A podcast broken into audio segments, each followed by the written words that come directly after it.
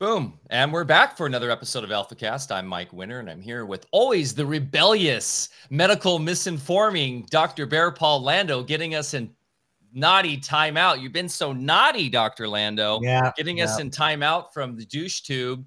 So we're not streaming on douche tube right now. We are on Unite Live and Odysee and Telegram and Facebook still.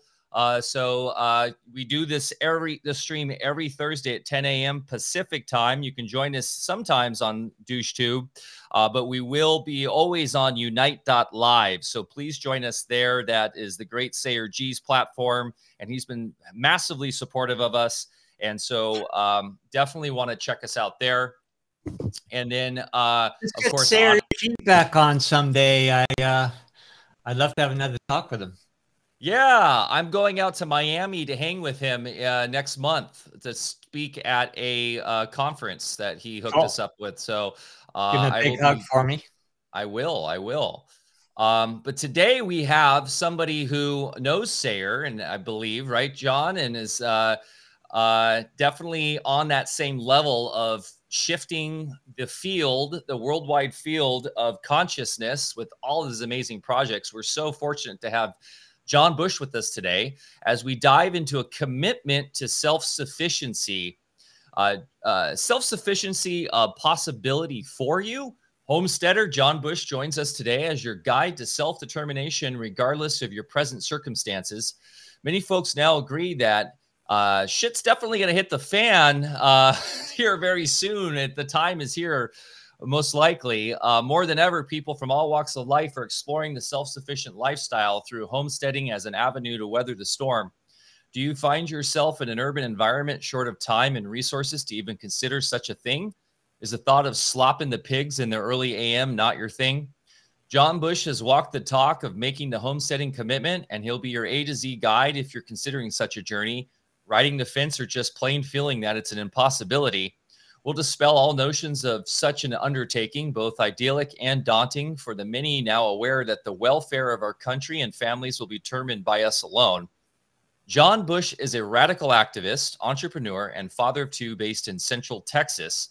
His education into the concepts of anarchism and agorism refocused his energies on promoting alternative institutions like cryptocurrency, regenerative agriculture, and mutual aid groups.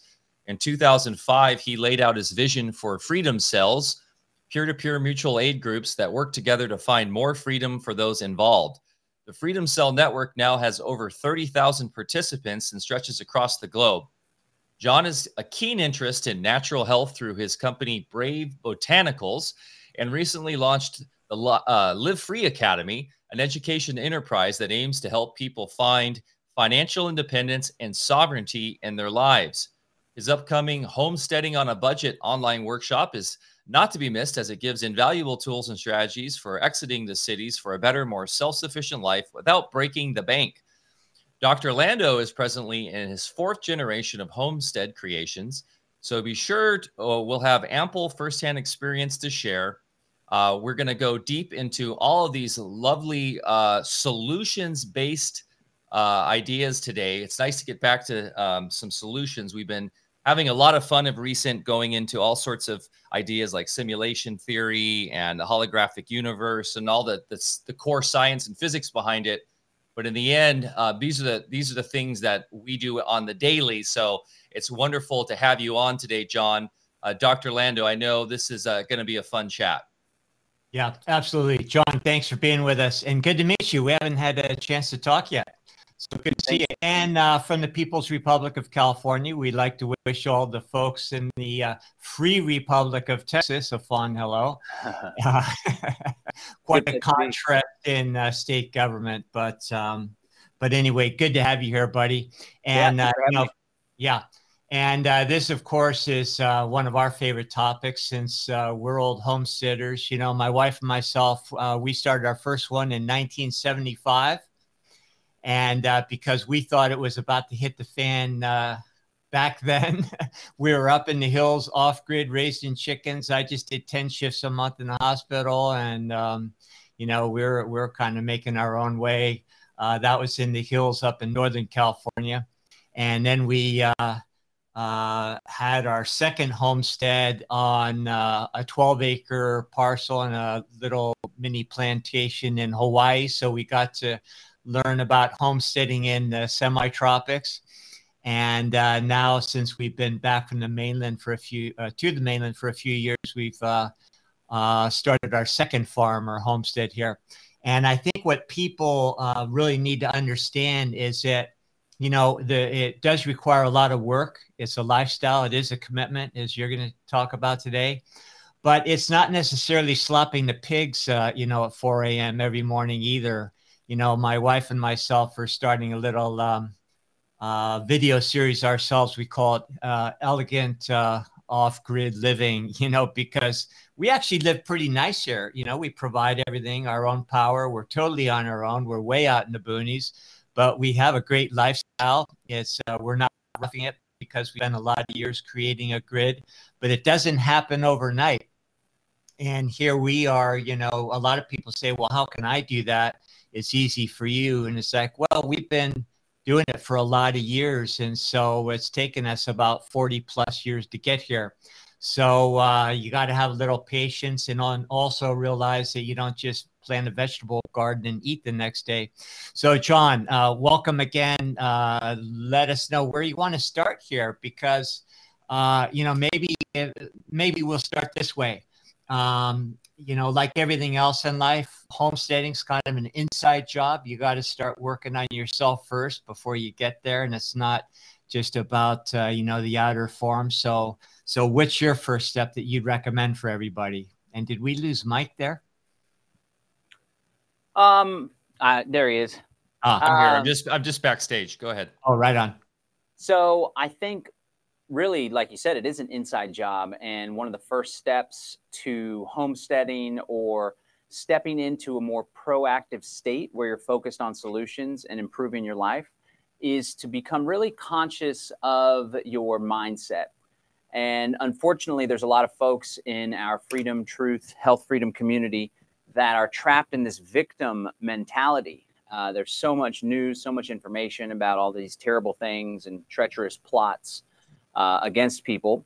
And so I think it's really critical that folks recognize that we have the ability to create a life of abundance, a life where we're not just surviving, but we're thriving and it all starts with recognizing the power that we all have to consciously craft a life of our dreams. So I would encourage people to start there to be through mindfulness to become more conscious of the thought patterns and the self imposed limiting beliefs that so many people have. And when you can recognize those thoughts and those limiting beliefs, you can begin to interrupt them and replace them with empowering thoughts. And so, one of the things that I've become very conscious of in helping people is uh, recognizing folks' self-imposed limiting beliefs, helping them to see past them. And so that's why we choose a lot of the workshop topics that we do, like this homesteading on a budget workshop, because through the exit and build land summits that we've done over the past year, uh, one of the biggest objections people have to moving out of the city, buying land, building community in the country, becoming more self-reliant is they say I don't have the money to do it. So we're trying to teach people and show them that you can do it even on a shoestring budget. And at the end of the day, if you don't have a lot of money to fulfill your goals and dreams, there's also ways to bring in more money to your life so you can make it easier to pursue happiness. Yeah, uh, yeah, wonderful, wonderful. Um, sorry, I'm being a little bit sad, a little static. Uh, Mike, you let me know if uh, if it's my connection or not anyway, um, yeah, so true, John. And you know what people have to do is just reset themselves back to earlier time. I think you know we've all had such a different lifestyle and expectations of other people doing things for us. Uh, you know, once upon a time, even in my lifetime, uh, people always worked on a shoestring, but then manifested uh, very powerfully uh, you know, farms. You know, I, my extended family were dairy ranchers. They came over from the old country, didn't have any money, just kind of had to do, you know, whatever it took to get started. But that was the mindset back then. And, um, you know, I think we have to kind of shift back to a former way of thinking.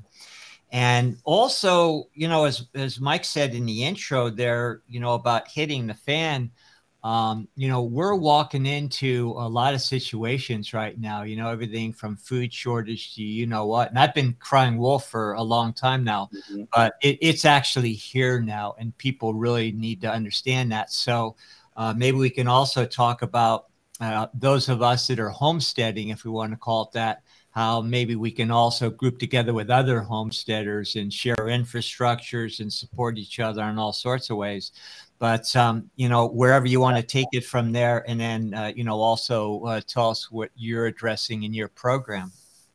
Sure sure. So uh, i couldn't agree more. There is strength in numbers and we it's more important than ever that we band together with like-minded people and when i say like-minded people i mean people that recognize our bodily autonomy they recognize our nature as free powerful beautiful human beings as Derrick Broze puts it and one thing that we've ju- that we've done to help facilitate that is the Freedom Cell Network.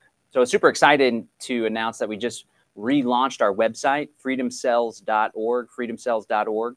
And uh, we've spoke about it before. We talked about it at the event. And essentially, it is a space where people can come together and find other folks that believe in the principles of liberty and that are no longer focused so much on the problem. Rather, they are ready to create, to co create the solution.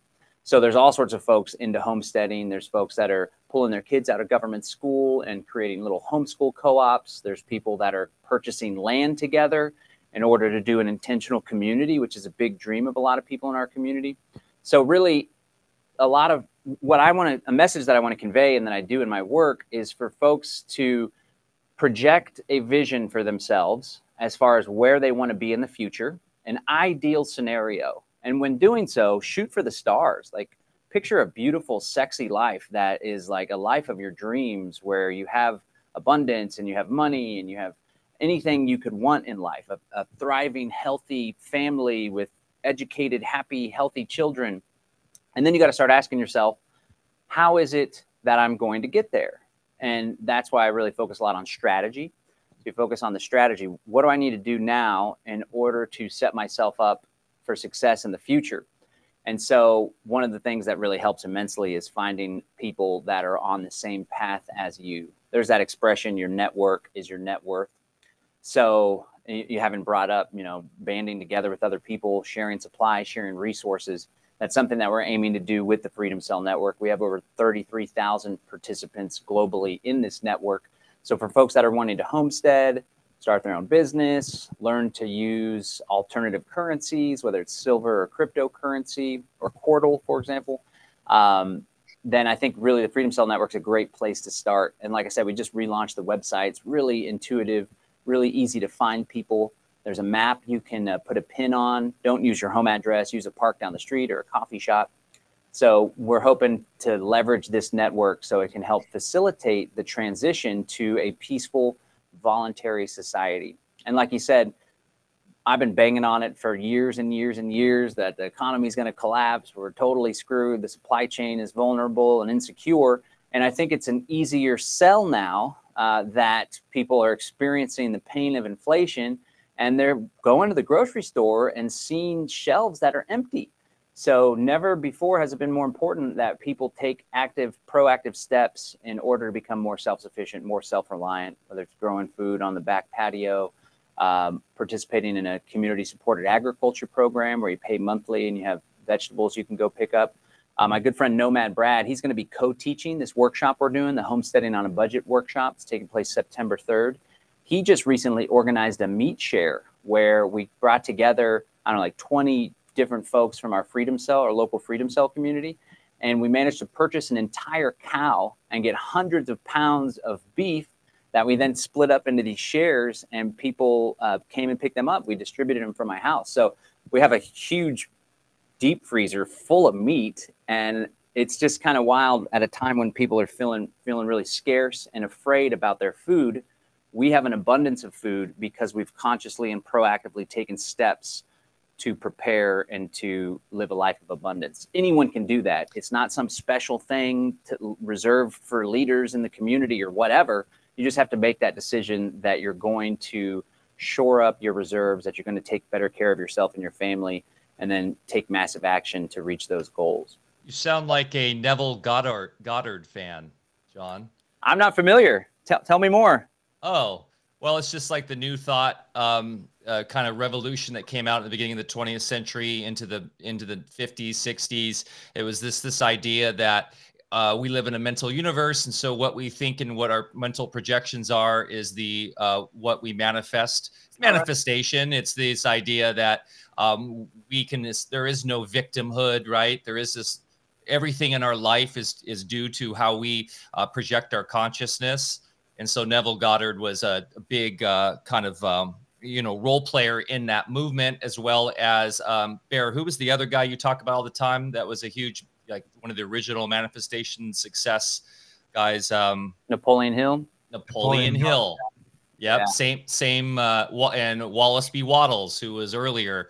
Uh, and this is an important aspect that, of course, the inversion of society or the, the mainstream has uh, done everything in their power to get uh, mainstream normies to uh, uh, see this as selfishness, right? As this is like capitalism or what whatnot where if you're trying to uh, you know manifest your own dreams then you're stepping on somebody else um, but it's far from that uh, so in order for us you speak of Qortal uh, i think Qortal's a great analogy of how the reality works because in order for the network to thrive each individual node needs to be healthy yes. and needs to be crushing it on their own otherwise you have a weak network, which is what normie world is. It's a fractured, weak, pathetic network because everybody's relying on everybody else, or really the state, um, to uh, you know, mommy and daddy government to save them. So I just wanted to bring that up because that's a huge thing we talk about all the time here is manifestation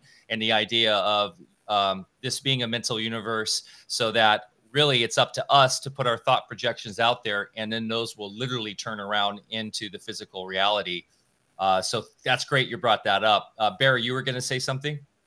Well you know at the beginning of the century um, not the the one we're in now but the the one before i guess um, 95% of the people were self-employed and at present time it's exactly flip-flopped uh, the other way around a nation of employees. And over half of those people are employed directly or indirectly by the government.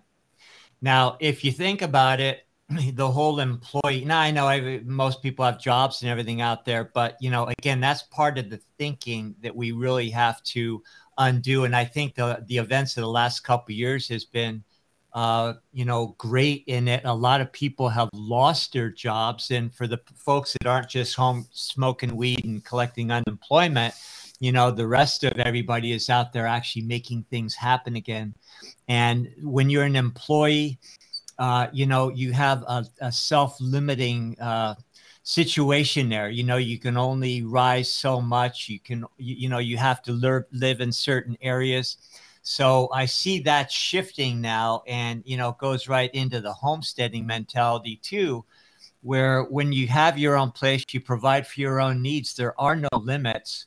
Uh, you know, you can think as big as you you know possibly care to, and uh, you also have a degree uh, and a lot of autonomy. You know, it's up to us as far as how much we want to be left alone. So, John, with that in mind for the folks that may not understand terms like anarchy and agorism, uh, what does that mean to you?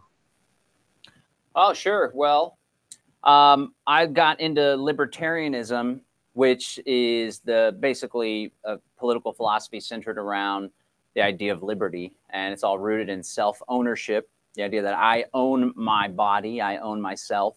No one else has a right or authority over me. Uh, the extension of that is since I own my body, I necessarily own that which I mix my creative forces with. Uh, that's my property, right? And then, of course, I can voluntarily exchange my property with other free human beings. This is where a reverence for free markets or freed markets comes from, more so than just capitalism, which I'm a fan of capitalism. In fact, my businesses would be considered capitalist businesses. Um, but I prefer voluntary exchange and freed markets as a foundation, and then different systems can grow out of that. That's libertarianism, libertarianism in a nutshell, but there's still a lot of libertarians that want to engage the political system or believe that we ought to have a government or a state in order to uh, enforce contracts or defend the nation state, which anarchists reject altogether, or provide some service for justice.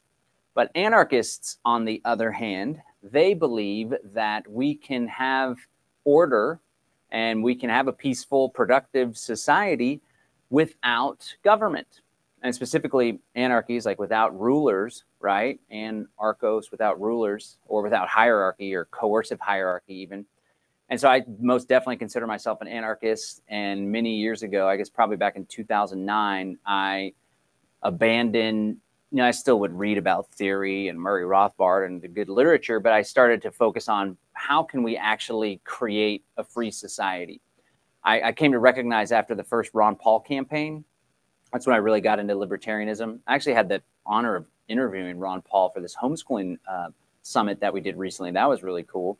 But uh, I came to realize there's so many people that believe in the philosophy of liberty. If we were to simply abandon the fight to take over the government or to make government better and shift our focus to how can we create the systems, the infrastructure, the networks necessary in order to experience genuine freedom, liberty in our lifetime, I think that we would be able to find much greater success. And so that's when I got into alternative currencies. Before I learned about cryptocurrency, I was into silver and encouraging people to use silver dimes and going to farmers markets and seeing if people would accept silver.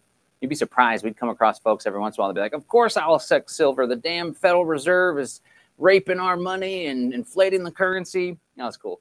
But uh, then I learned about Bitcoin and cryptocurrency. I was like, "Wow, this is great." Um, in fact, my kiddos don't have social security numbers, and my dad would always say, "Like, well, what are they going to do for bank accounts and when they get a job, and this was in 2011, right before I learned about Bitcoin. Uh, and I said, you know, by the time they come of age to where they'll need banking services, I have a feeling the free people of the world will have created an alternative currency that can service that need, right?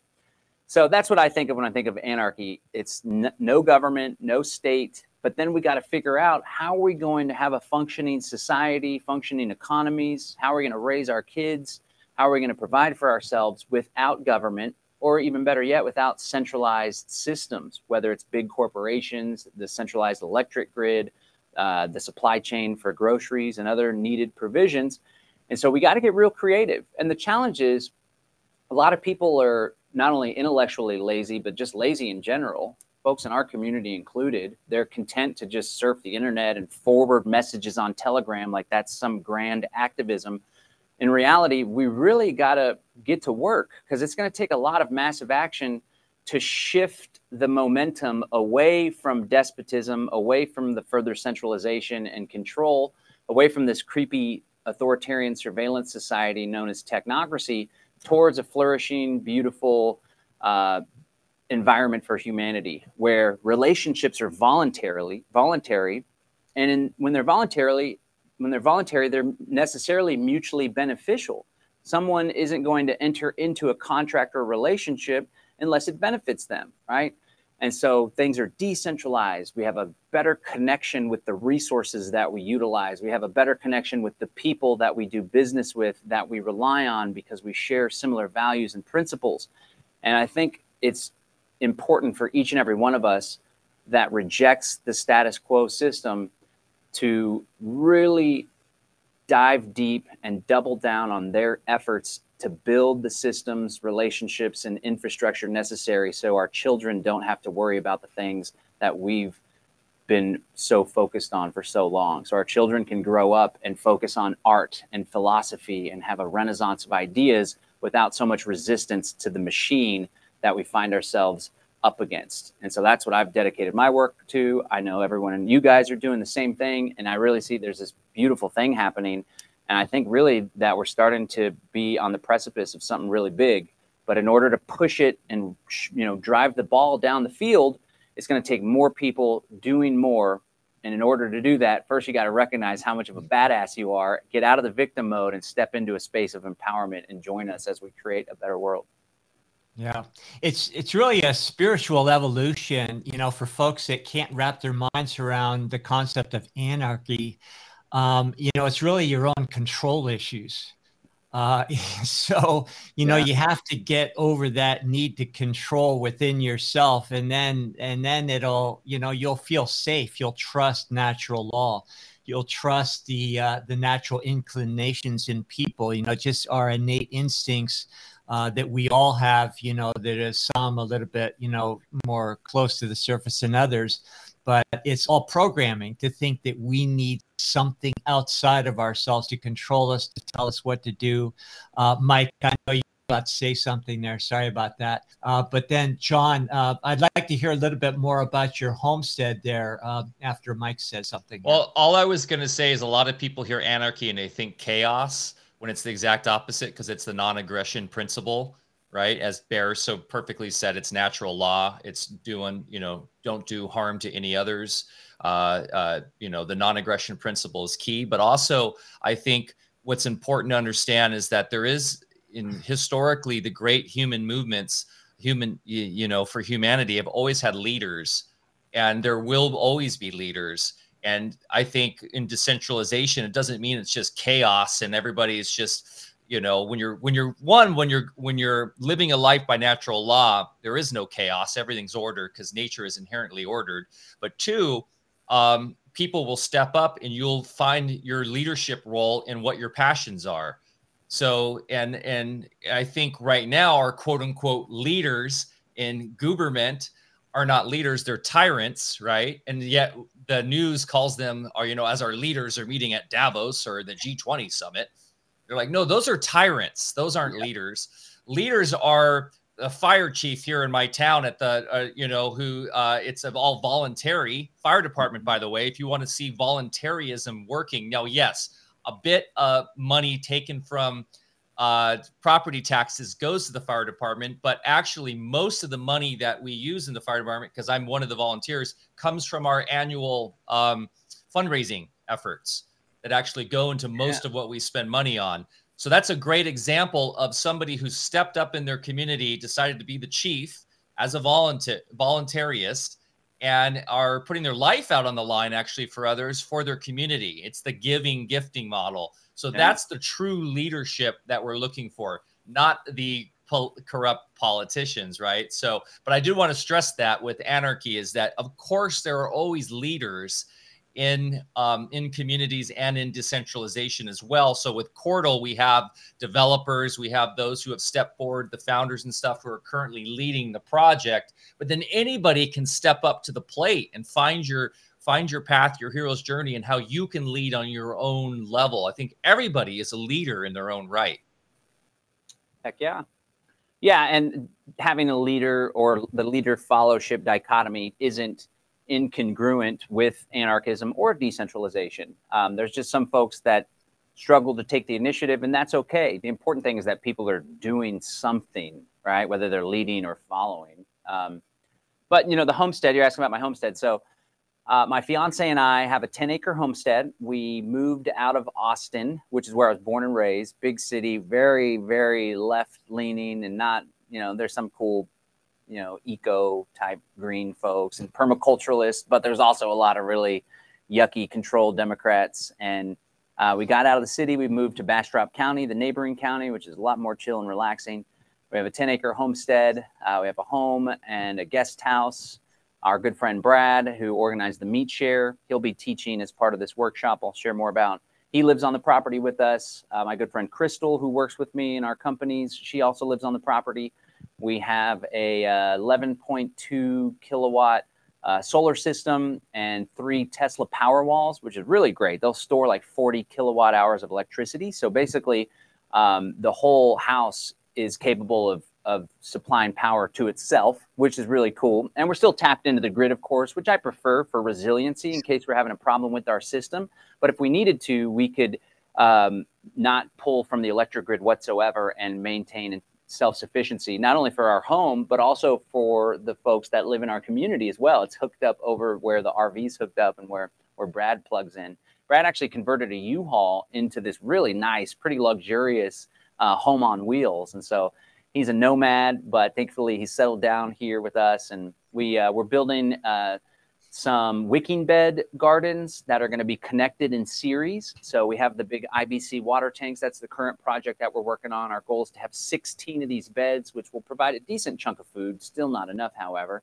We do have some plants in the ground, um, although the hot Texas summer is definitely a challenge. So we're really going to start picking things up come uh, later in this month in September, especially. But one of the things that we're going to teach at this workshop. So I strongly encourage folks in your audience to check out this workshop we're doing. It's taking place September 3rd. It's called the Exit and Build Homesteading on a Budget Workshop. And Mike, I know you'll share links with your audience where they can learn more, where they can register. And like I said, we've done these exit and build land summits. They were super groovy. We had like 450 people at the last one. We reached thousands of people with the online stream, had all sorts of great speakers. But the goal is like I'm trying to encourage people to exit the cities, buy land cooperatively or on your own and build community. This guy's got the tractor. These guys got the chickens down the road. This guy has the cattle. These folks are, are doing the homeschooling co op for the kids. And we form our own society essentially. And it's all part of this bigger picture where if we all move out of the cities and we populate these rural areas and we link up in a decentralized, interconnected civil society essentially, eventually we can exit their authoritarian systems, their centralized corrupt systems, and build our own and one day declare independence, right? So I've been banging on this for a couple years now, uh, very directly. And one of the biggest hangups people often have, which I believe is a self imposed limiting belief rather than an external obstacle, is they don't have the money to do it. So I keep hearing this over and over hey, that's great, John, but I don't have the money to do it in fact, one of the things I'm very conscious of, many people, when you share these great ideas, like, wouldn't it be cool if there was a decentralized currency that also served as a messaging app that eventually will be a decentralized internet called Qortal, right? And people, the first thing that people do is come up with some way that it can't work, some objection. That's the first thing people do often. Same thing if I'm like, what if we left the cities and we built these homesteads in the country and we all supported one another through trade and barter and community, right? And the first thing people do, rather than being like, yeah, that'd be great. How could I get involved? I know it's going to be hard, but I'm interested in making it happen. A lot of people are just like, oh, I can't possibly do that. What if they take Klaus Schwab said, we'll own nothing and be happy. Uh, I'm barely able to pay my rent. How could I possibly have a down payment for a piece of land? Blah, blah, blah, right? Their first instinct is to come up with a way that it can't work rather than a way that it can or could work or is working for many of us. So I become conscious of that. And what I try to do through my company, Live Free Academy, we host workshops, one on one consulting, we have a membership program. I try to craft our events and our instructional uh, workshops based on how I can serve my audience most effectively in overcoming these limiting beliefs. So that's what we're doing September 3rd. We're going to teach people whether they live in an apartment, whether they have a single family home, whether they're renting, whether they're broke or are on the come up, employee, self employed, whatever it may be.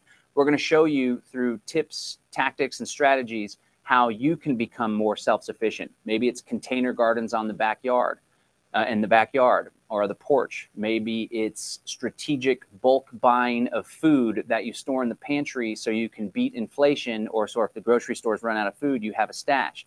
Maybe it's working together with folks to set up a community garden in the empty lot across the street.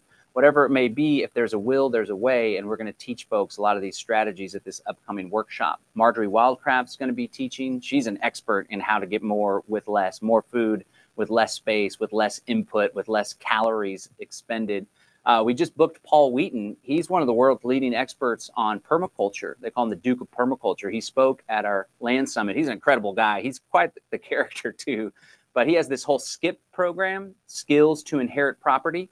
And he saw that there were older folks that are no longer able to maintain their land because they're getting up there in age and they don't want to pass the land on to the kids because the kids will just sell it. They don't want the government to take it. So these older folks are looking for young people that are skilled in the ways of permaculture to take over the land. And so on the, on the other hand, you have young people that are like, I don't have money. I, I'm about to go to college, I think. I don't know. And Paul Wheaton's creating a curriculum to educate the young people so the older folks feel comfortable passing on that land to them. And he's going to teach us about that as That's well. Great. Nomad Brad's going to teach, Nicole Sauce. So it's really going to be useful. And like I said, no matter where you are, no matter how skilled or unskilled you are when it comes to gardening, no matter how prepared or unprepared you are, we think it's really going to help to give folks a leg up on their journey towards self reliance.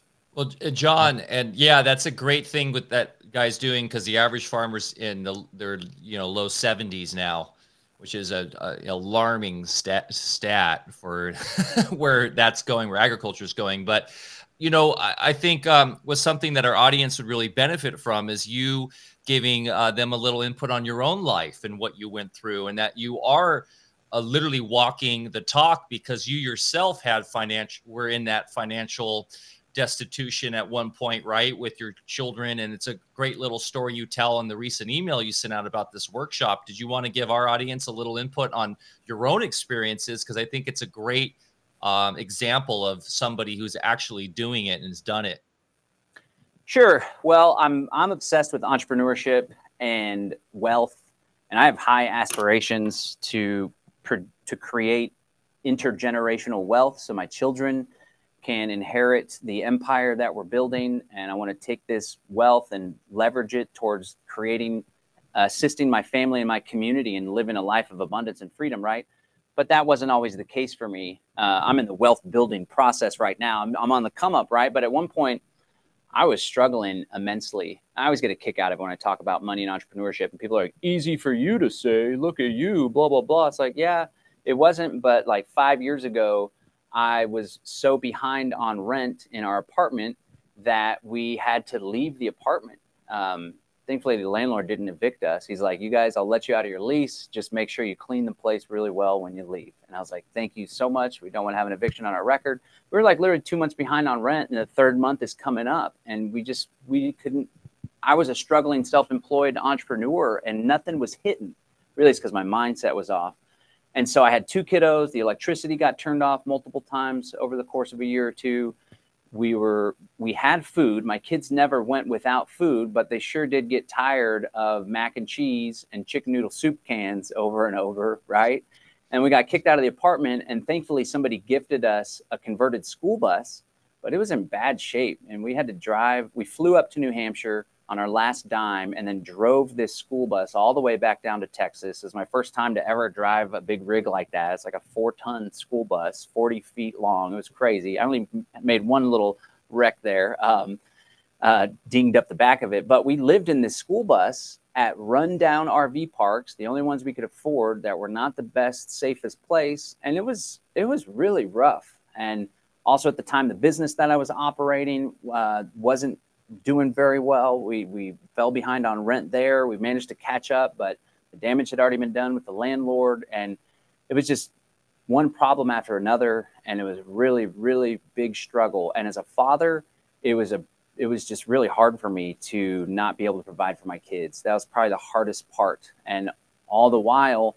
The financial problems led to an immense strain on the relationship between me and the mother of my children, and it played a big role in us getting divorced. And it was rough, and I was down and out. And I got kicked out of the school bus that we lived in. Uh, we weren't able to live together anymore, so I moved in with my parents for like three months and my two kids in the spare bedroom. And it's like, man. And then I was like, you know what? I know that I have many gifts to give to the world, and I know that having experienced this poverty and watching my kids freak out and cry when me and their mom are fighting. I never want that experience again for myself, but especially for my children. They deserve better. So I allowed that pain to motivate me towards action, but more so than that, because for the longest time, my focus was on not having the electricity turned off again and wanting to avoid a fight with me and my ex wife, right? And I think the big turning point for me was when I shifted my focus away from that which I did not want towards a future that was more desirable for me, towards the homestead that I could raise my kids on, where they can play in the dirt on the back 40 acres, you know, towards financial abundance, towards buying a new car so I'm not constantly spending money and having to make payments to my friend that owns the auto shop, right? I shifted my focus towards what I wanted in life, towards a future that was desirable for me and my children. And I really think that's what made a big difference because I was putting in 50, 60 hour weeks. I had different self employment opportunities, little gigs, and radio shows and podcasts I was trying to monetize. Did some Bitcoin mining early on, which was great until Bitcoin went from 800 to 200. Then it was like, well, this this ain't working anymore. But uh, I, I kept at it. I persisted. I never gave up. I never gave up on myself. I never gave up on entrepreneurship. And it's through that persistence because you never fail until you give up. I never gave up. I persisted, and now I'm I've met the woman of my life. We're getting married in November. She's an amazing person. She's had such an impact on my success, on me becoming a better father, a better activist, a better entrepreneur. We bought a 10 acre homestead together. Um, we have a nice brand new Tesla, which I know is controversial in our community, but man, that thing sure is fun to drive, and it's really sweet to charge the car on the power uh, the power center that we built on our home with this with the solar, and we're living a good life. And I just rented this new office. I got four or five people that work for me full time, and life is good. But it was really rough at one point. So for folks that are like down and out and in the dumps, I want you to know that never give up on yourself. Believe in yourself. Come up with a strategy. Find a market. Find a niche. Find opportunities to leverage and then find other people that are on the same page that can help you in your journey. And finally, take massive amounts of action towards the pursuit of your goals. And if you do all of that, especially if you believe in yourself, I can say this with 100% honesty and truth and accuracy. It's inevitable that you will find success and that you will lead a life that's more in alignment with your true potential. But you got to first stop getting down on yourself and beating yourself up and recognize your true power and then step into that power and together if we all do this if more and more people do this and recognize that they are powerful people and that they do have have it in them to achieve greatness then i think it'll like reverberate outside of us outside of our movement even and it could really change the world so that's a bit of my story and i, I like to share those stories with folks because i think a lot of people can resonate with being in that tough spot. We've all been in tough spots before, but it doesn't have to be that way. Well, I think the takeaway is about taking risk, and that risk do pay off. And I'd say the the the single biggest flaw I see with a lot of folks these days is they're afraid to take those risks.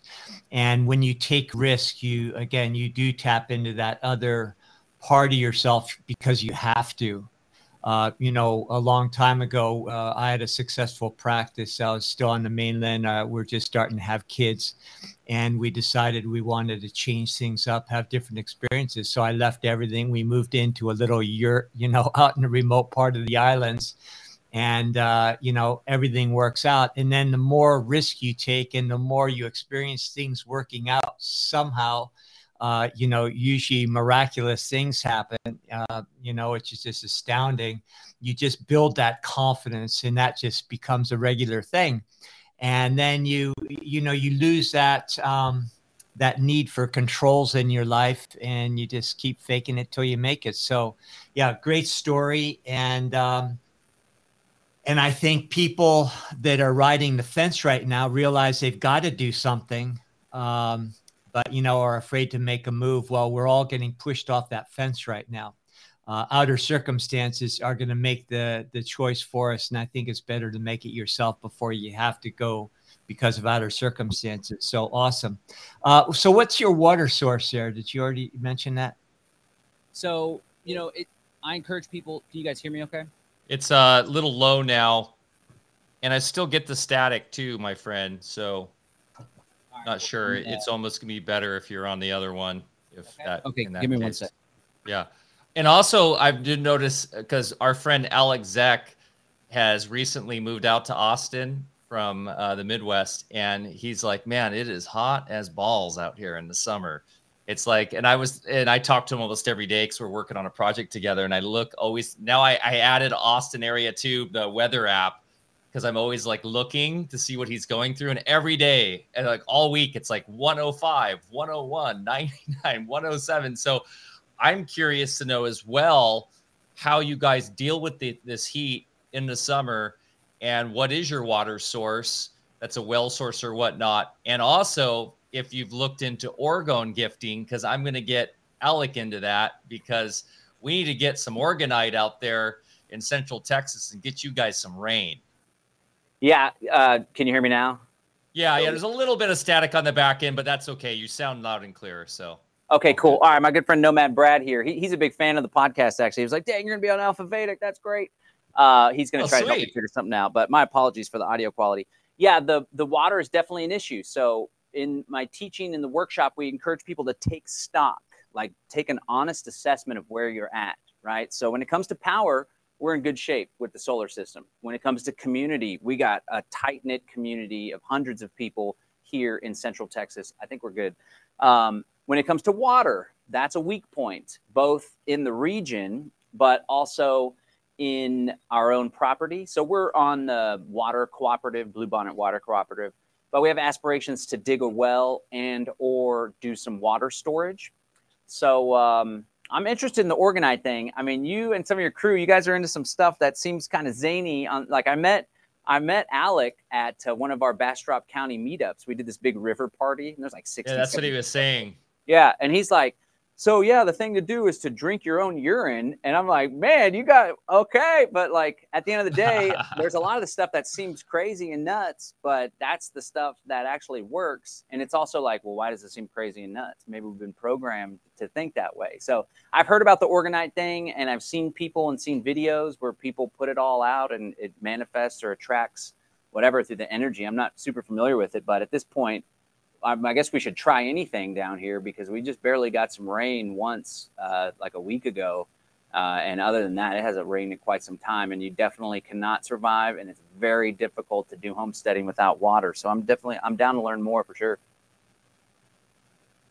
Yeah, um, it's interesting that um, everything that we, most of the stuff we talk about in terms of solutions, doesn't really cost much money. Now, Orgonite, you do need materials to do that, but you mentioned U- UT, you were in therapy, and a lot of the health modalities that we talk about is are free. It's like breath work and taking in the sun and drinking your own urine and and meditating and all that stuff. And of course, uh, the system wants us focused on externalities, you know, uh, of course, the allopathic medicine model and the, the need for government and all this stuff. So uh, I think it's really one of the amazing things that we've seen in the last few years is this uh, sort of um, uh, interdependence of people looking for solutions that are don't cost money that we have that nature provides. And um, in terms of water sourcing, there are um, interesting ideas that people are coming up with too for energy and using water for energy. And I do believe we are on the cusp of an energy revolution where we're not going to even re- now. You, it's nice where you are; you get a lot of sun, right, uh, for your solar panels, but that is a dirty electricity. And there are also um, those are highly technologically advanced. Well, not really advanced, but but my point is, if your solar panels break, you need a technician to come out. I mean, I don't know if Bear, you have solar panels too. Do you know how to fix them yourselves? Um, whereas if we could have some um, vortex water sort of generators where it's essentially using the power of water to create energy, we could have a much more simpler energy source where we weren't required to, you know, use these so, sort of uh, other technologies. Bear, um, what do you think about that? Do you see a future where we'll be using something like water itself to power our homes? Yeah, and just a good in between step is uh, step into some Schauberger, Victor Schauberger understanding. And with Schauberger water forms, you can actually um, move water uh, uh, up a gradient without any power source. Uh, I know people that have done it. That's our next step. We're digging a pond.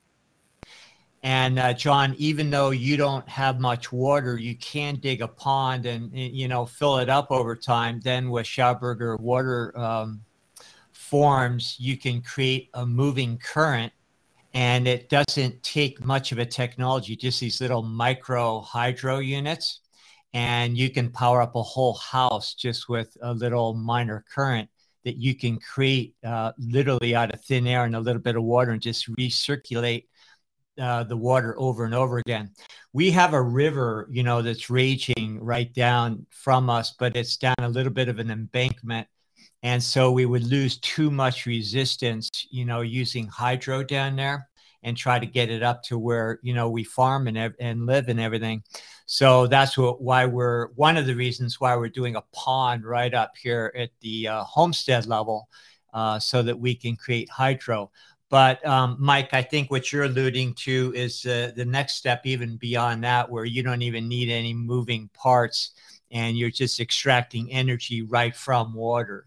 And uh, that's entirely possible. That technology also has been right under our nose forever.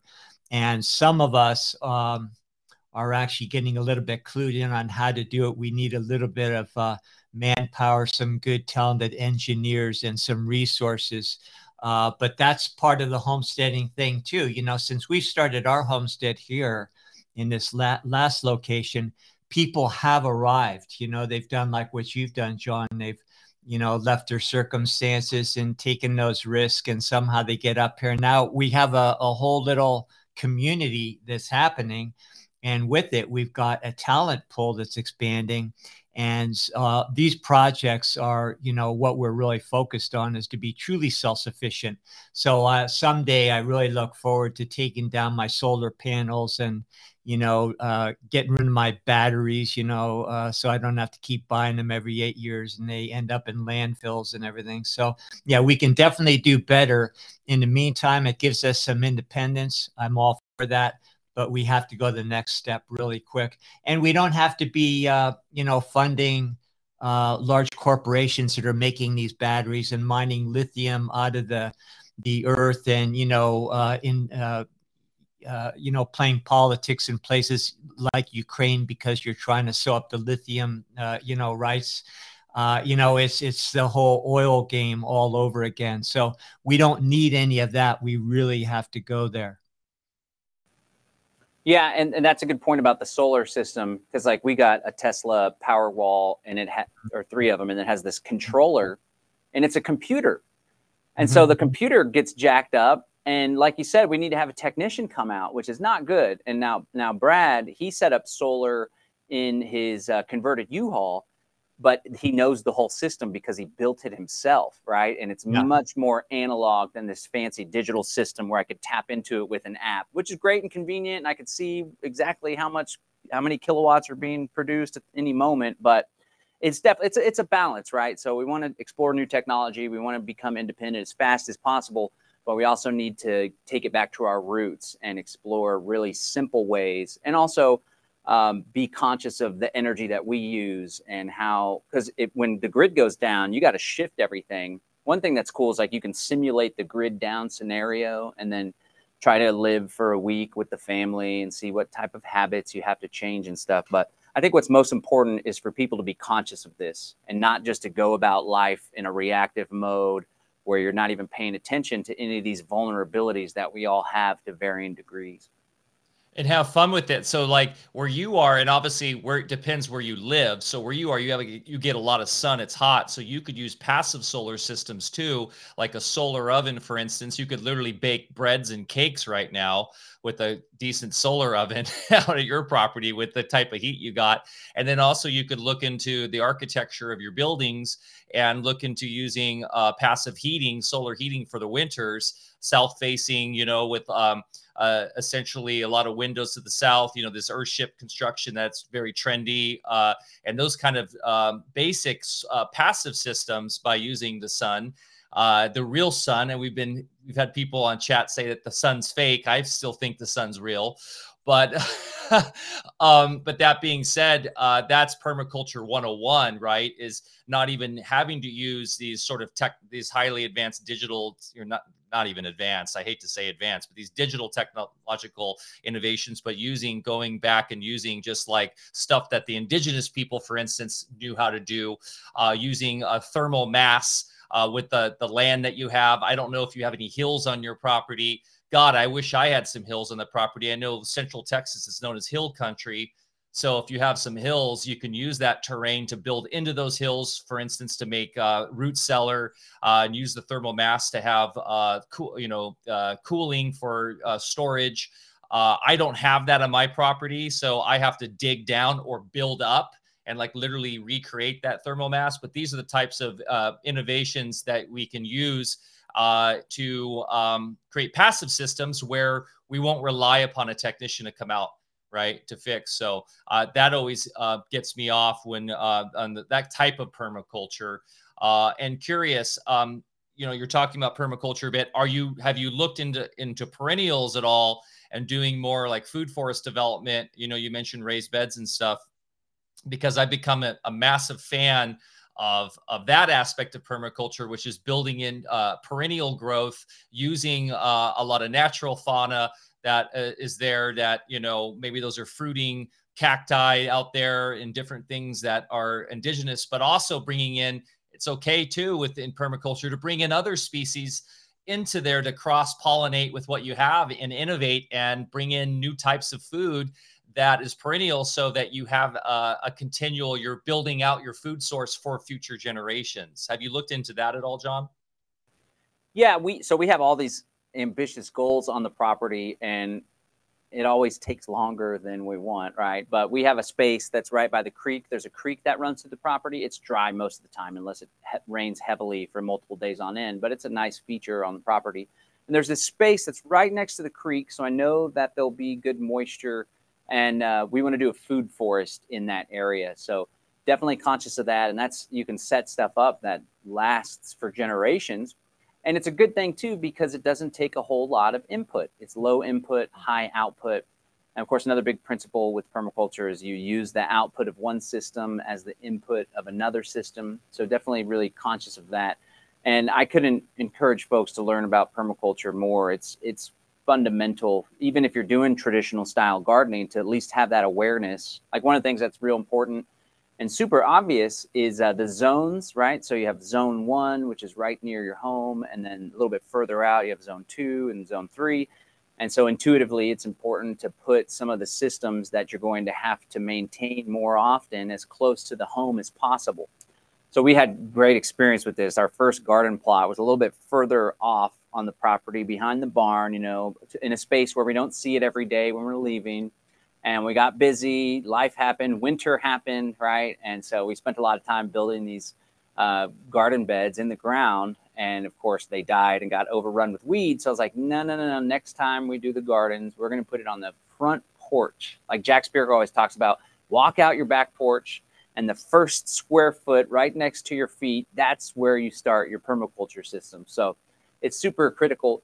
And I think it's really just in all aspects of life for folks to just be really conscious and aware in how they do things anywhere, how you spend your money, what type of food you put in your body, where you're going to start your food production systems on the property to have this higher level of consciousness. And you'll be able to catch yourself when maybe you're doing something that isn't going to serve you in the future or is just going to make life a little more difficult. Nobody wants more difficulty. We already got enough challenges we're facing. So yeah, permaculture is super exciting, and we're all we're really excited to be partnering with Paul Wheaton again. He's he's just quite the character. And you mentioned uh, using the heat, you know, for a stove. He does this rocket mass uh, stove that you can cook on. You can use it as a heat source, and that's been really revolutionary for all sorts of people, especially when you're up northeast. We don't have the problem with a lot of cold down here in Texas, but there's a lot of simple things people can do. a lot of people aren't even aware of, and everybody thinks it's some big, drawn out, lengthy process that's out of their reach. When in reality, there's all sorts of baby steps you can take to start getting yourself on the path towards self sufficiency and, and greater self reliance. Yeah, permaculture is, uh, you know, of course, more about design and and it is about self sufficiency and everything. But there's other aspects as well. You know, when you throw in biodynamics, when you understand how to measure uh, electrical vectors in the soil to create, you know, new soil, and also uh, an efficient um, electrical resistance. So you need very little to maintain gardens, you know, very little fertilizer and such. But there's another aspect, you know, here at Alpha Vedic, we, you know, we're embarking on some educational programs as well. And it's going to incorporate many things, uh, you know, including permaculture. It's just one component. But the thing that you can't learn out of a book or learn online and or, or, or in any other way is just by doing it and every piece of land is different. Uh, every individual has different needs. Uh, some people want to have animals. Uh, some people, you know, want to have more, you know, just plant-based crops. Uh, so you really have to be on a parcel of land for a particular uh, amount of time, and the land does speak to you. You know, if you just, you know, go on the land on day one and say, okay, I'm going to do this here, this here, this here. Well, I guarantee, you know, five years down the road, you're going to have completely different ideas based on just what's happened on the land. So it is an evolution and uh, you got to start somewhere. So I think that's where permaculture does come in. It gives you the basics, uh, you know, like when we first moved in on this latest farm that we're on, we did exactly what you said. We created a fence, you know, around uh, just one of the acres on our land. Our house is right in the middle of it. And we just kind of branched out from the house. And, and now, you know, zone one is, uh, pretty much complete. Now we're going into four other zones. You know, some of them we've already had a head start. But in the meantime, things that we thought we wanted to do when we first moved here, we've completely changed our minds because the land just just flat out said no that doesn't work here so uh, that creates a little bit of a, a, a knack for tuning in uh, you know, and and being able to kind of read between the lines, and you know that comes from experience. And you mentioned Bear, you mentioned land. Uh, well, one person I want to recommend too, John, on permaculture tip for water is Brad Lancaster.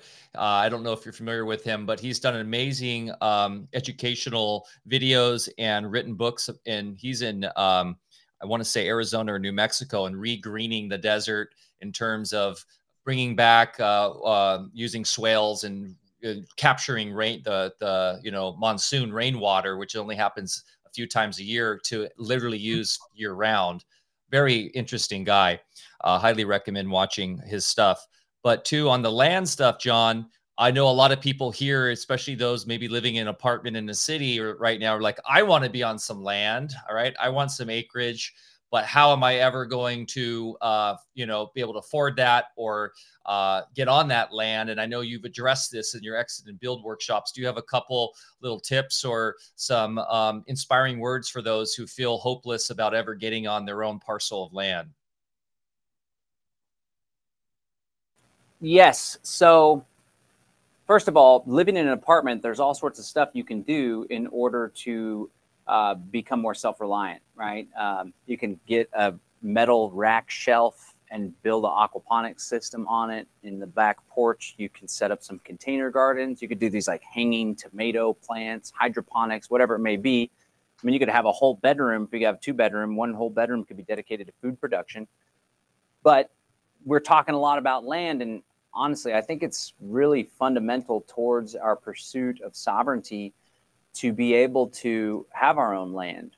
I was going to say own land, but I have that little track in my head that's like, well, you never really own land, of course, when you're paying property tax and stuff. And apparently, there's strategies around that um, that uh, I'd love to see uh, uh, examples of where it works with the whole allodial title and all this stuff. But having land, whether you own it or pay property tax or not, or you're paying it to a bank or not, uh, it really opens up all sorts of opportunities to protect yourself, to thrive, to become more connected with that land through that relationship.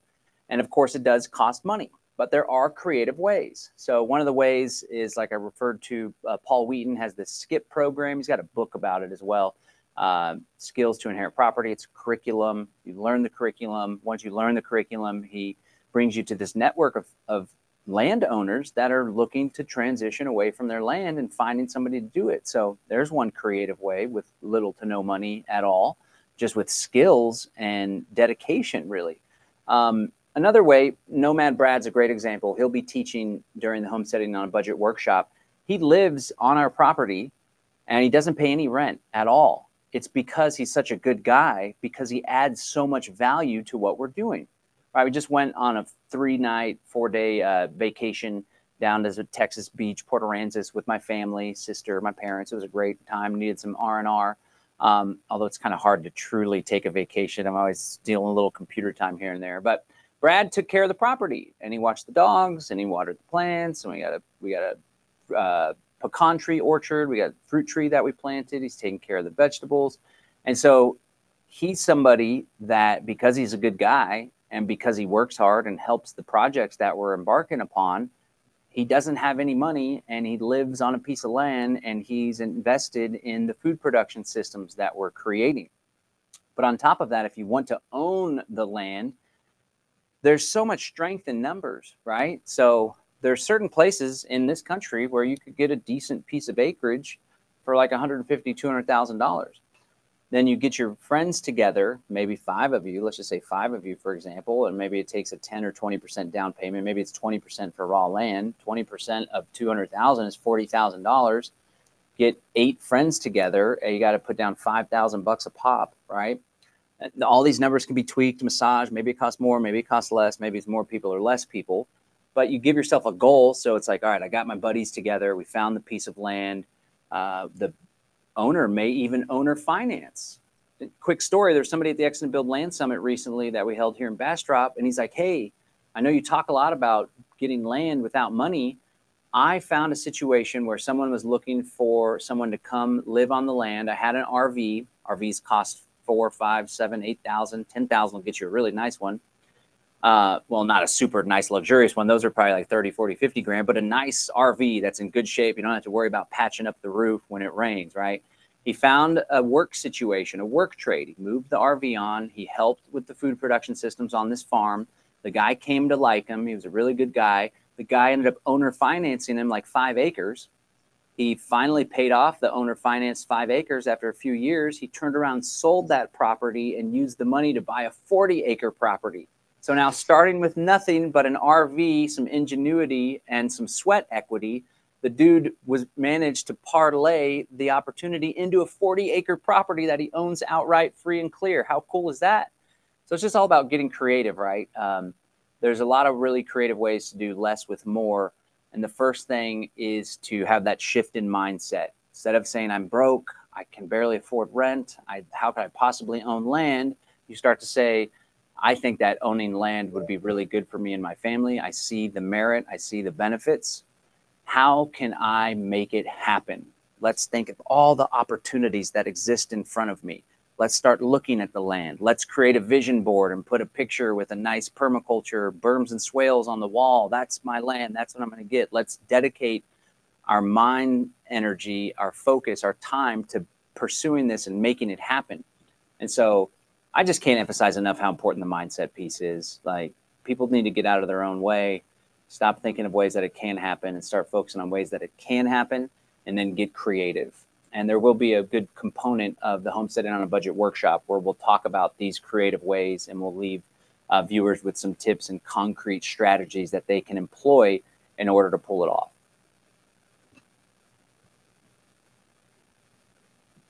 Amazing. Uh, it reminds me of the there's like YouTube videos out there my kids watch where a guy starts with a pencil and ends up with a Lamborghini, right? Or something. And that that is totally doable. And that's all about mindset. And that's just a simple bartering. Like takes a pencil, then goes out and gets a lighter, finds lighter, finds a guy that gives him a $50 wallet, you know, blah, blah, blah, and trades up, trades up, trades up. To all of a sudden he's got a Lambo. And um, it's you're you're so right on john it's all about the mindset and it's also you know if those listening are well like i have a mindset still not happening and i feel lost the other thing i'll say is it's about community which you touched on earlier and if you find the right community like the alpha beta community or the freedom cells community and these communities are all kind of what's great is they're inner kind of merging and and kind of blending in together and working together um, you're going to find a lot of support and people that can inspire you and give you support when things get, you know, you get a little down in the dumps because that happens to the best of us. Of course, this is a challenging realm that we've incarnated into. So community is huge. Obviously, with Freedom Cells, as you touched on earlier, that is uh, a massive community now that you and Derrick Broze launched years ago. And very excited to see that uh, with the new site. I'm going to go check that out. Um, in your mind, moving forward, how have you seen freedom cells uh, crystallize into the 3d into the into the physical? Um, you guys do meetups and stuff like that but have you seen are there any success stories where people have been able to use that online community and actually impart that into their physical the successes in their physical life? Yeah for sure. And there's stories all the time that we hear when we're out at events. It's just so fulfilling to hear people come up to you and share how this idea uh, has greatly impacted and benefited their lives. And I like to tell people now, like, ideas are ideas are great.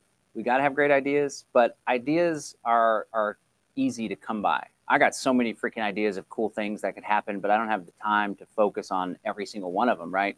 The Freedom Cell Network was an idea that I had, and I started talking about the idea, and we formed our one inner cadre group. With Freedom Cells, we encourage people to form groups of approximately eight people.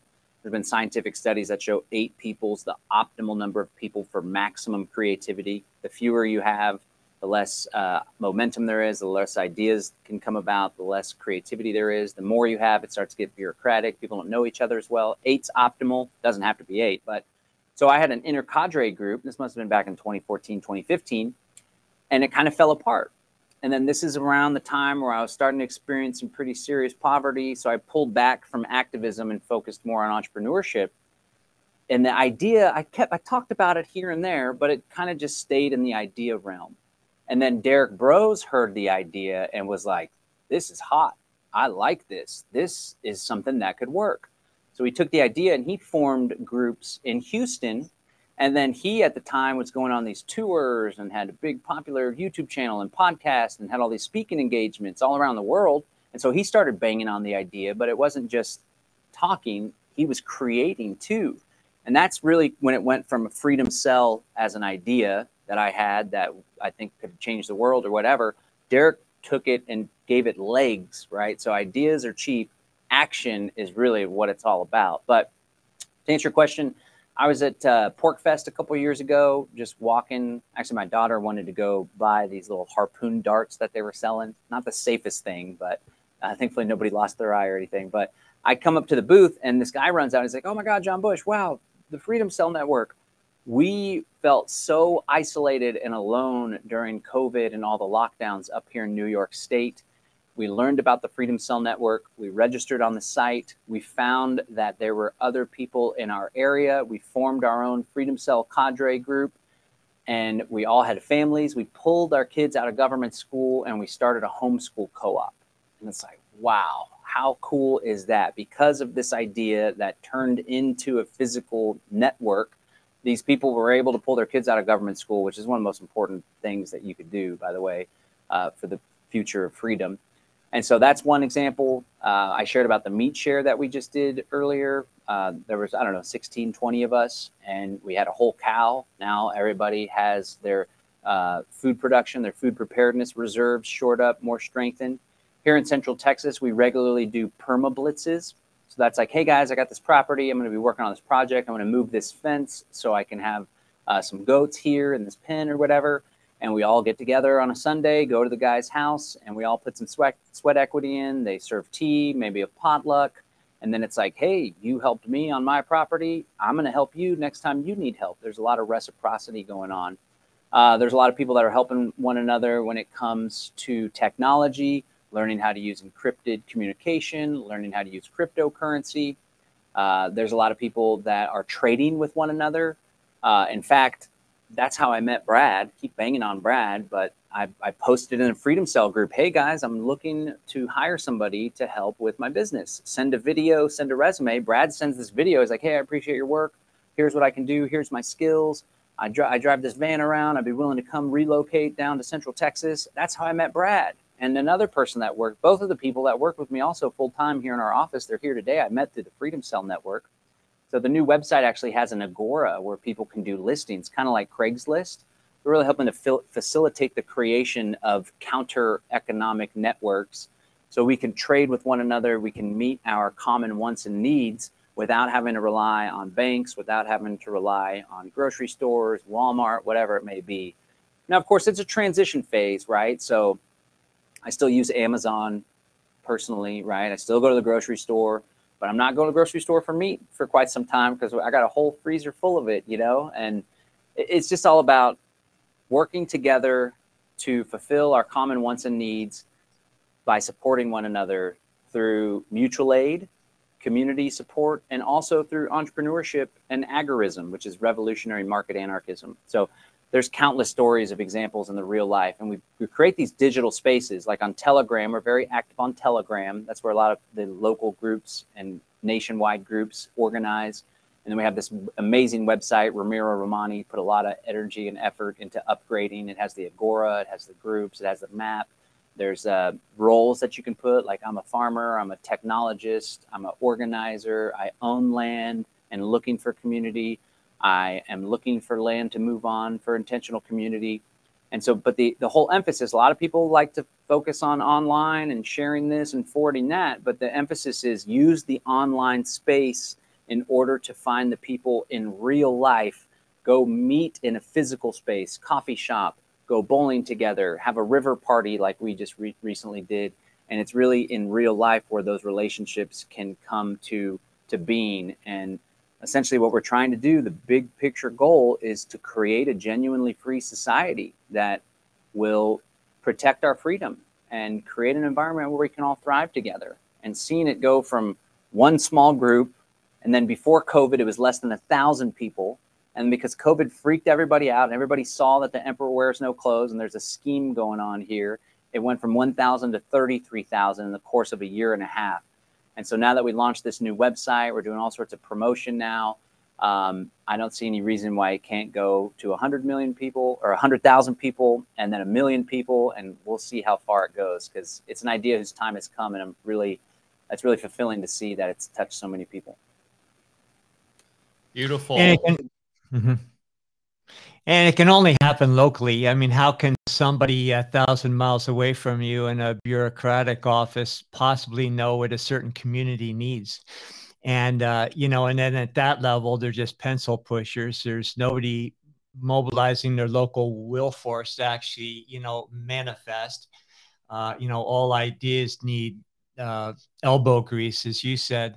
And, uh, you know, here in our community, it just organically happens. You know, people are arriving. Uh, the internet has been good in that it has helped people find us, people move here. Uh, there's already a community in the outlying away from our little off-grid uh, situation here. My wife is, uh, you know, down the road today, and she's going to stop by a local farm and and uh, you know just walk in the gate. They know everybody that uh, you know, that they let go in the farm there. And she goes in, there's a little fridge, there's uh, half gallon containers of raw milk. She just puts uh, five bucks up on a on a little clip on the fridge there, you know, and takes her half gallon of milk and, you know, it has a date when it was milked. And, you know, there's another little place down the road. They've got uh, organic uh, produce and everything. And it's the same thing. You just go in, you help yourself. It's community oriented. There's not even anybody that needs to mind the store. Uh, we all provide uh, similar services for each other, so nobody's out there trying to get a freebie or, or you know, uh, get a free thing of milk. Everybody leaves some money. Everybody supports each other. That is how amazingly simple it is when you get people that are actually doing things, have good intentions, and actually want to do good things in the world. So, uh, you know, I, I just think if if we just get the message out that not only is it um, you know doable but it's much much easier much more elegant than what we're doing in the first place here you know going into grocery stores and and you know with governments and and sending your kids off to school. Uh, you know when we had kids uh, this was you know way long b- before the trend.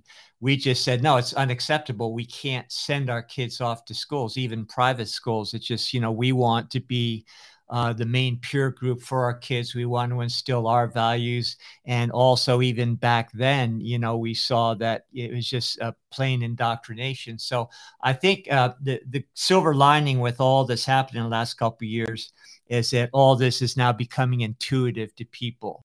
Uh, you know, there, there's no more uh, mysteries and and we know we need to do it ourselves so so that's great sean just hearing everything you're doing because um, you know this is the only way we're going to change things so uh, we definitely want to support what you're up to there yeah, and on top, and that's great. You're doing the agorism thing. Ernest Han- Hancock's become a big fan of Qortal, and so he's launched his agorist market on Qortal as well as a parallel. And that's something I'd love to see Freedom Cells eventually get on Qortal. We're not there yet uh, in terms of supporting an app like that because Q Apps hasn't launched yet. So an agorist market is uh, that is more um, static of a static site that's hosted right now on Qortal for free, which is great. But eventually, Freedom Cells can be hosted on Qortal for free. So right now, I don't know if you guys are using your own servers, But one of the big choke points down the line, because you're you're relying on the World Wide Web, which is corporately owned, the DNS system is corporately owned. Uh, DNS, the domain naming system, right? So they could decide that freedomcells.org is now gone against the World Economic uh, whatever the you know world agencies decide that that's uh, not conducive to its misinformation or disinformation, and they can literally will have the ability to shut down domains. That will be the future that we see happening. And so with Qortal, because it's not operating in the World Wide Web, it's a separate parallel system that's using the core functionality of the in, the original internet, right? The socket layers of uh, packing information, and sending it across the interwebs and for those, by the way, who have been saying to me that the internet will be shut down, I think you need to understand that the internet is a vast mycelium network that is unstoppable now. It is literally being sent through so many different channels that it's impo- the only way to shut down the internet would be literally to shut the power to the entire world would be to make the entire world go blackout which if that happens, we have a lot bigger issues at hand. So, that being said, I look forward to the day I'm envisioning as I'm taking in what you're saying, John, about envisioning the future. I'm envisioning a, a, time when Freedom Cells will be on Qortal. That's going to be an exciting day because then it will truly be unstoppable.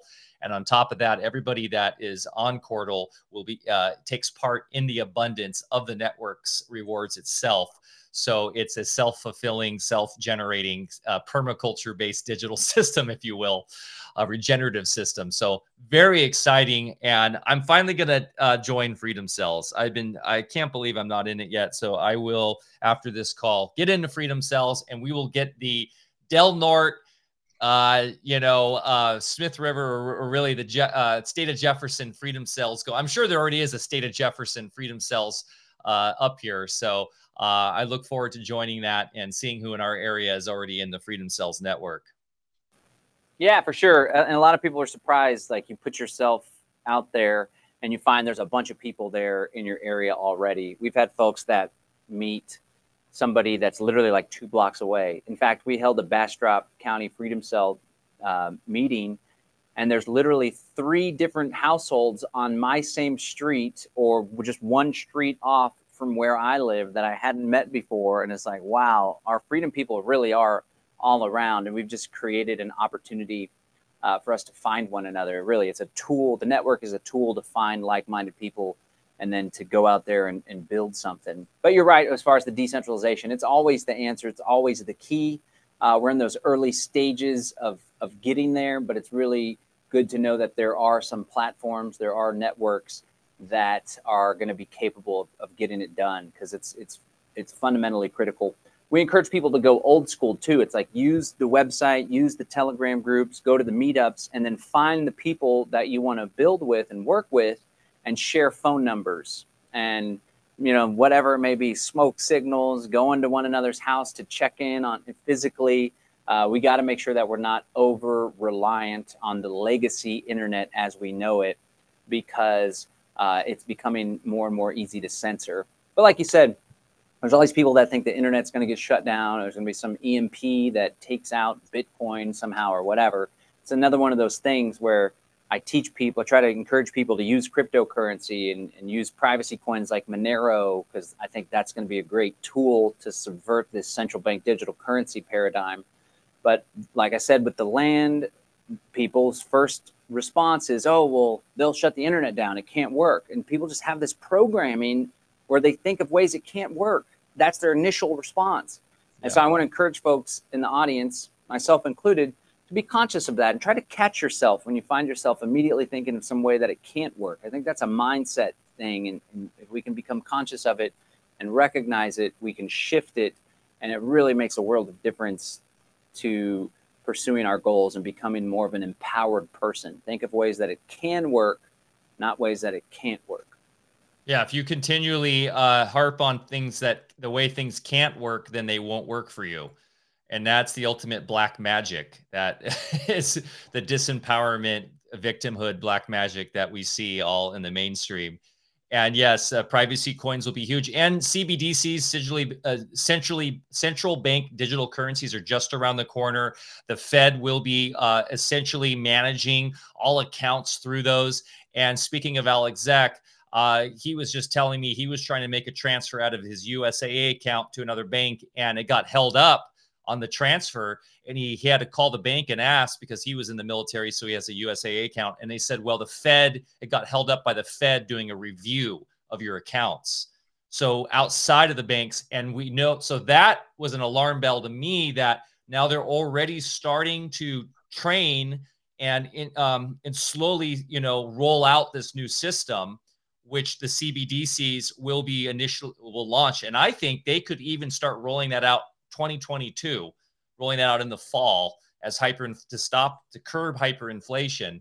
And so if they're going to be playing in that realm, that's going to require the internet. That's going to require all the things that something like Bitcoin or Qortal is already using. So it's better to at least you know get on a parallel path on using that technology that's going to be empowering and allow you to uh, self-determine versus you know getting ushered into the cbdc's and the metaverse and all that so uh, fascinating stuff we're we're coming up on time here uh, john anything else um, i know you obviously you and derrick do the greater reset uh, conference, which is phenomenal. You had Qortal at the last two. Jason and I actually came out to Austin and hung out with you. And a little known fact that people might not know about John, he's quite a talented lyricist. Uh, dropping the flow at the after party, kind of had a 90s West Coast style, little Tupac in there, maybe. Uh, but that was uh, really cool to see, man. So you're not just some, um, you know, hardcore activist. You have talents that are, are on that creative flow. That was really cool to see uh, you in your element with your kind of your Austin uh, creative uh, kind of burner uh, crew there doing fire uh, stuff and uh, dancing and all that. So it, I bring this up because um, eh, what are you seeing right now in your neck of the woods uh, on the creative side? We have Music and Sky coming up in a couple months. Um, are you seeing more of this sort of freedom, creative element coming out more and more that we saw at that after party? And what are your thoughts on uh, this next, you know, the rest of 2022? Any precaution, uh, any like idea of where we're going? Yeah, there's uh, Central Texas is great because it's like this melting pot of, you know, folks that question like in Austin, for example, there's a high capita vaccine. I don't even like the term vaccine hesitancy, but whatever. There's a lot of folks that aren't vaccinating themselves or their children, which is really cool. And then there's a lot of spiritual folks, athletic people, yoga, and there's this really cool community. Uh, a lot of it centers around this place called Indra's a Warehouse. That's actually where we held our first Central Texas Freedom Cell Network meetup during the height of all the lockdown and panic. And there's a lot of people that like came to the meeting and were like, "Oh my God, are we going to get in trouble? They're gonna they're gonna raid the place." Uh, there's just so much fear back during that period, but yeah, there's a really solid spiritual community. And that's the cool thing about the Freedom Cell Network, in large part because uh, Derrick Broze with the Conscious Resistance Network, right? A, a, big element of his work has to do with meditation, self uh, reflection, self development, and spirituality. So, because he was one of the folks that really drove a lot of interest to the Freedom Cell Network, he attracted people that were like him. And so, there's a lot of spiritually conscious people that are in the Freedom Cell Network which manifests itself in per capita less drama than any other freedom or activist group I've ever been a part of. There's been a lot, you know, it was in the libertarian world and the political world, and there's just so much drama and infighting. It's like nobody has time for that BS. But there's a lot of folks that are just really focused on doing and building.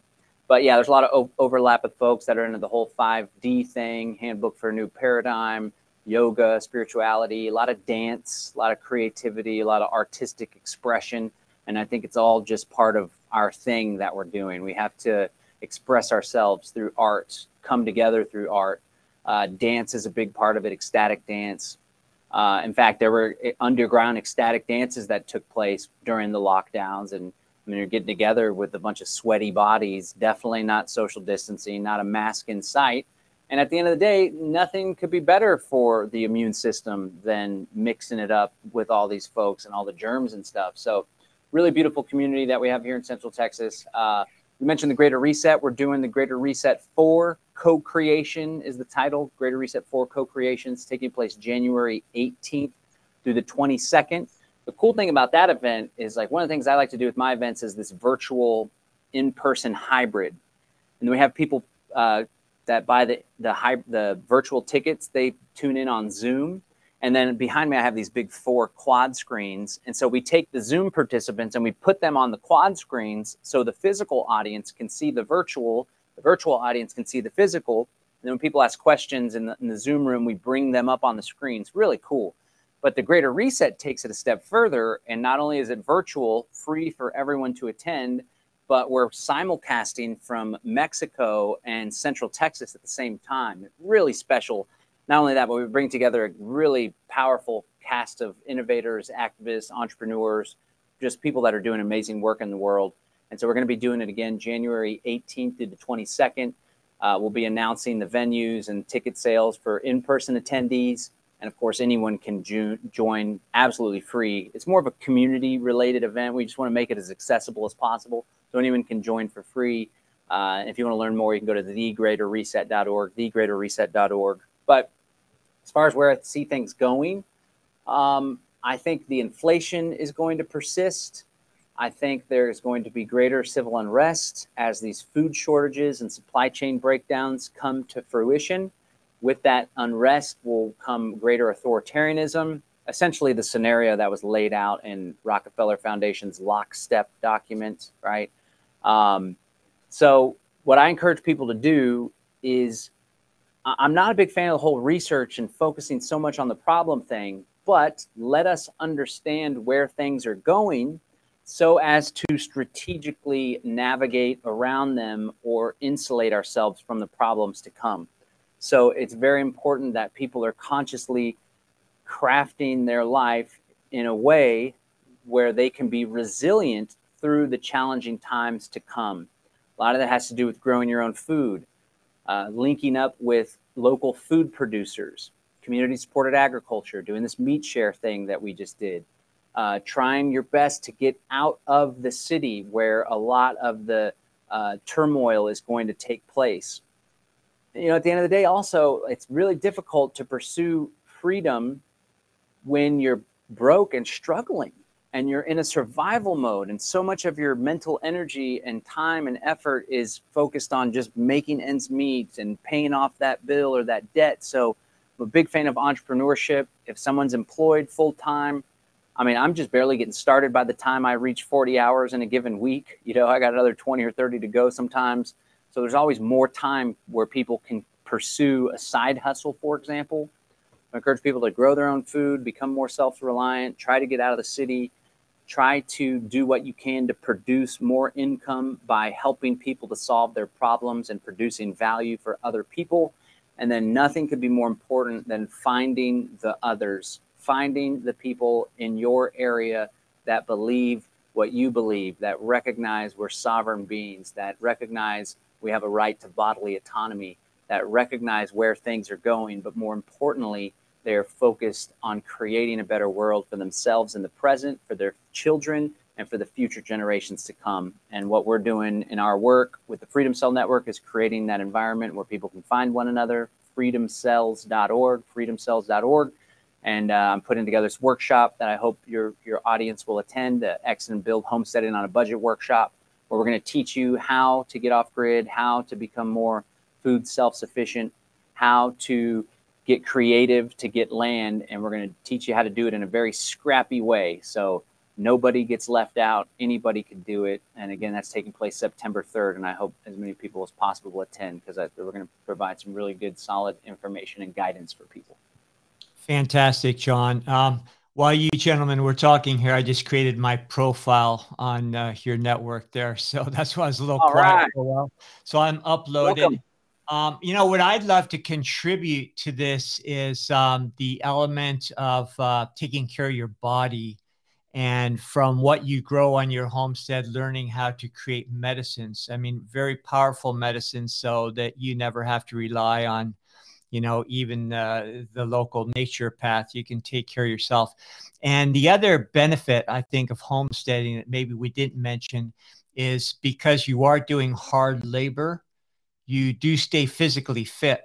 And it's a lot different than just going to the gym you know because you're you're digging holes you're lugging you know big boulders around at least we do around here.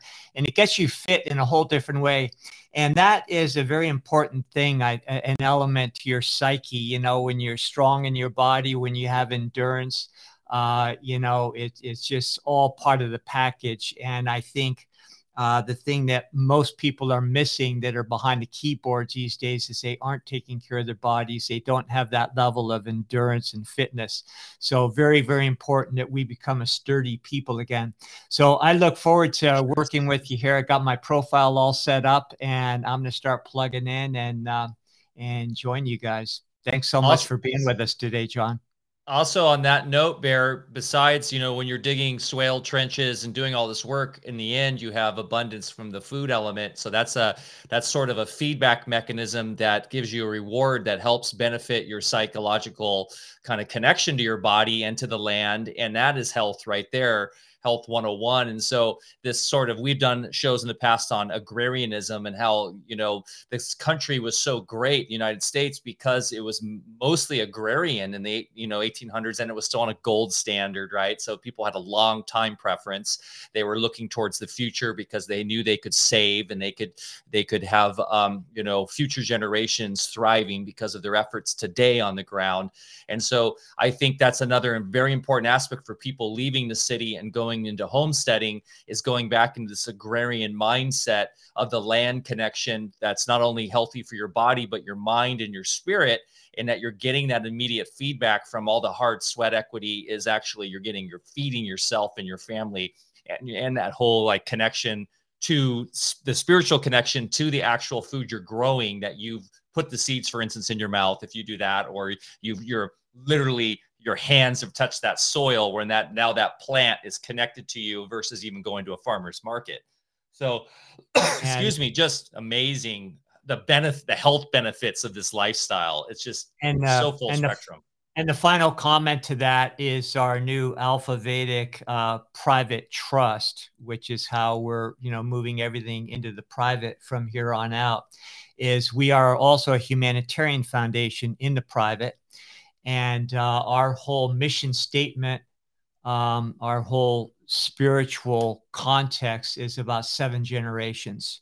So everything we do here on our farm, we are thinking that many generations down the road. So we're not just feeding ourselves, we're creating the conditions where all of our children, grandchildren, great grandchildren will also be able to eat, thrive, and be prosperous.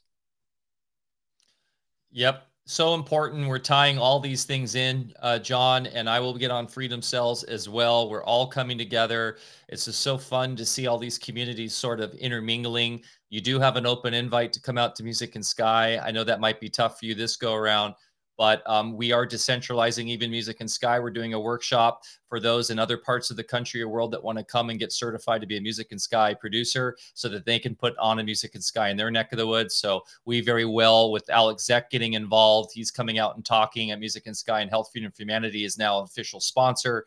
Uh, we could very well see a music and sky uh, austin in the near future and maybe that could uh, parallel with the greater reset. Uh, so uh, you know so much uh, amazing uh, stuff's come out of just your work and what Dr. Lando's brought to the world in terms of inspiring people to develop uh, their own um, creative leadership.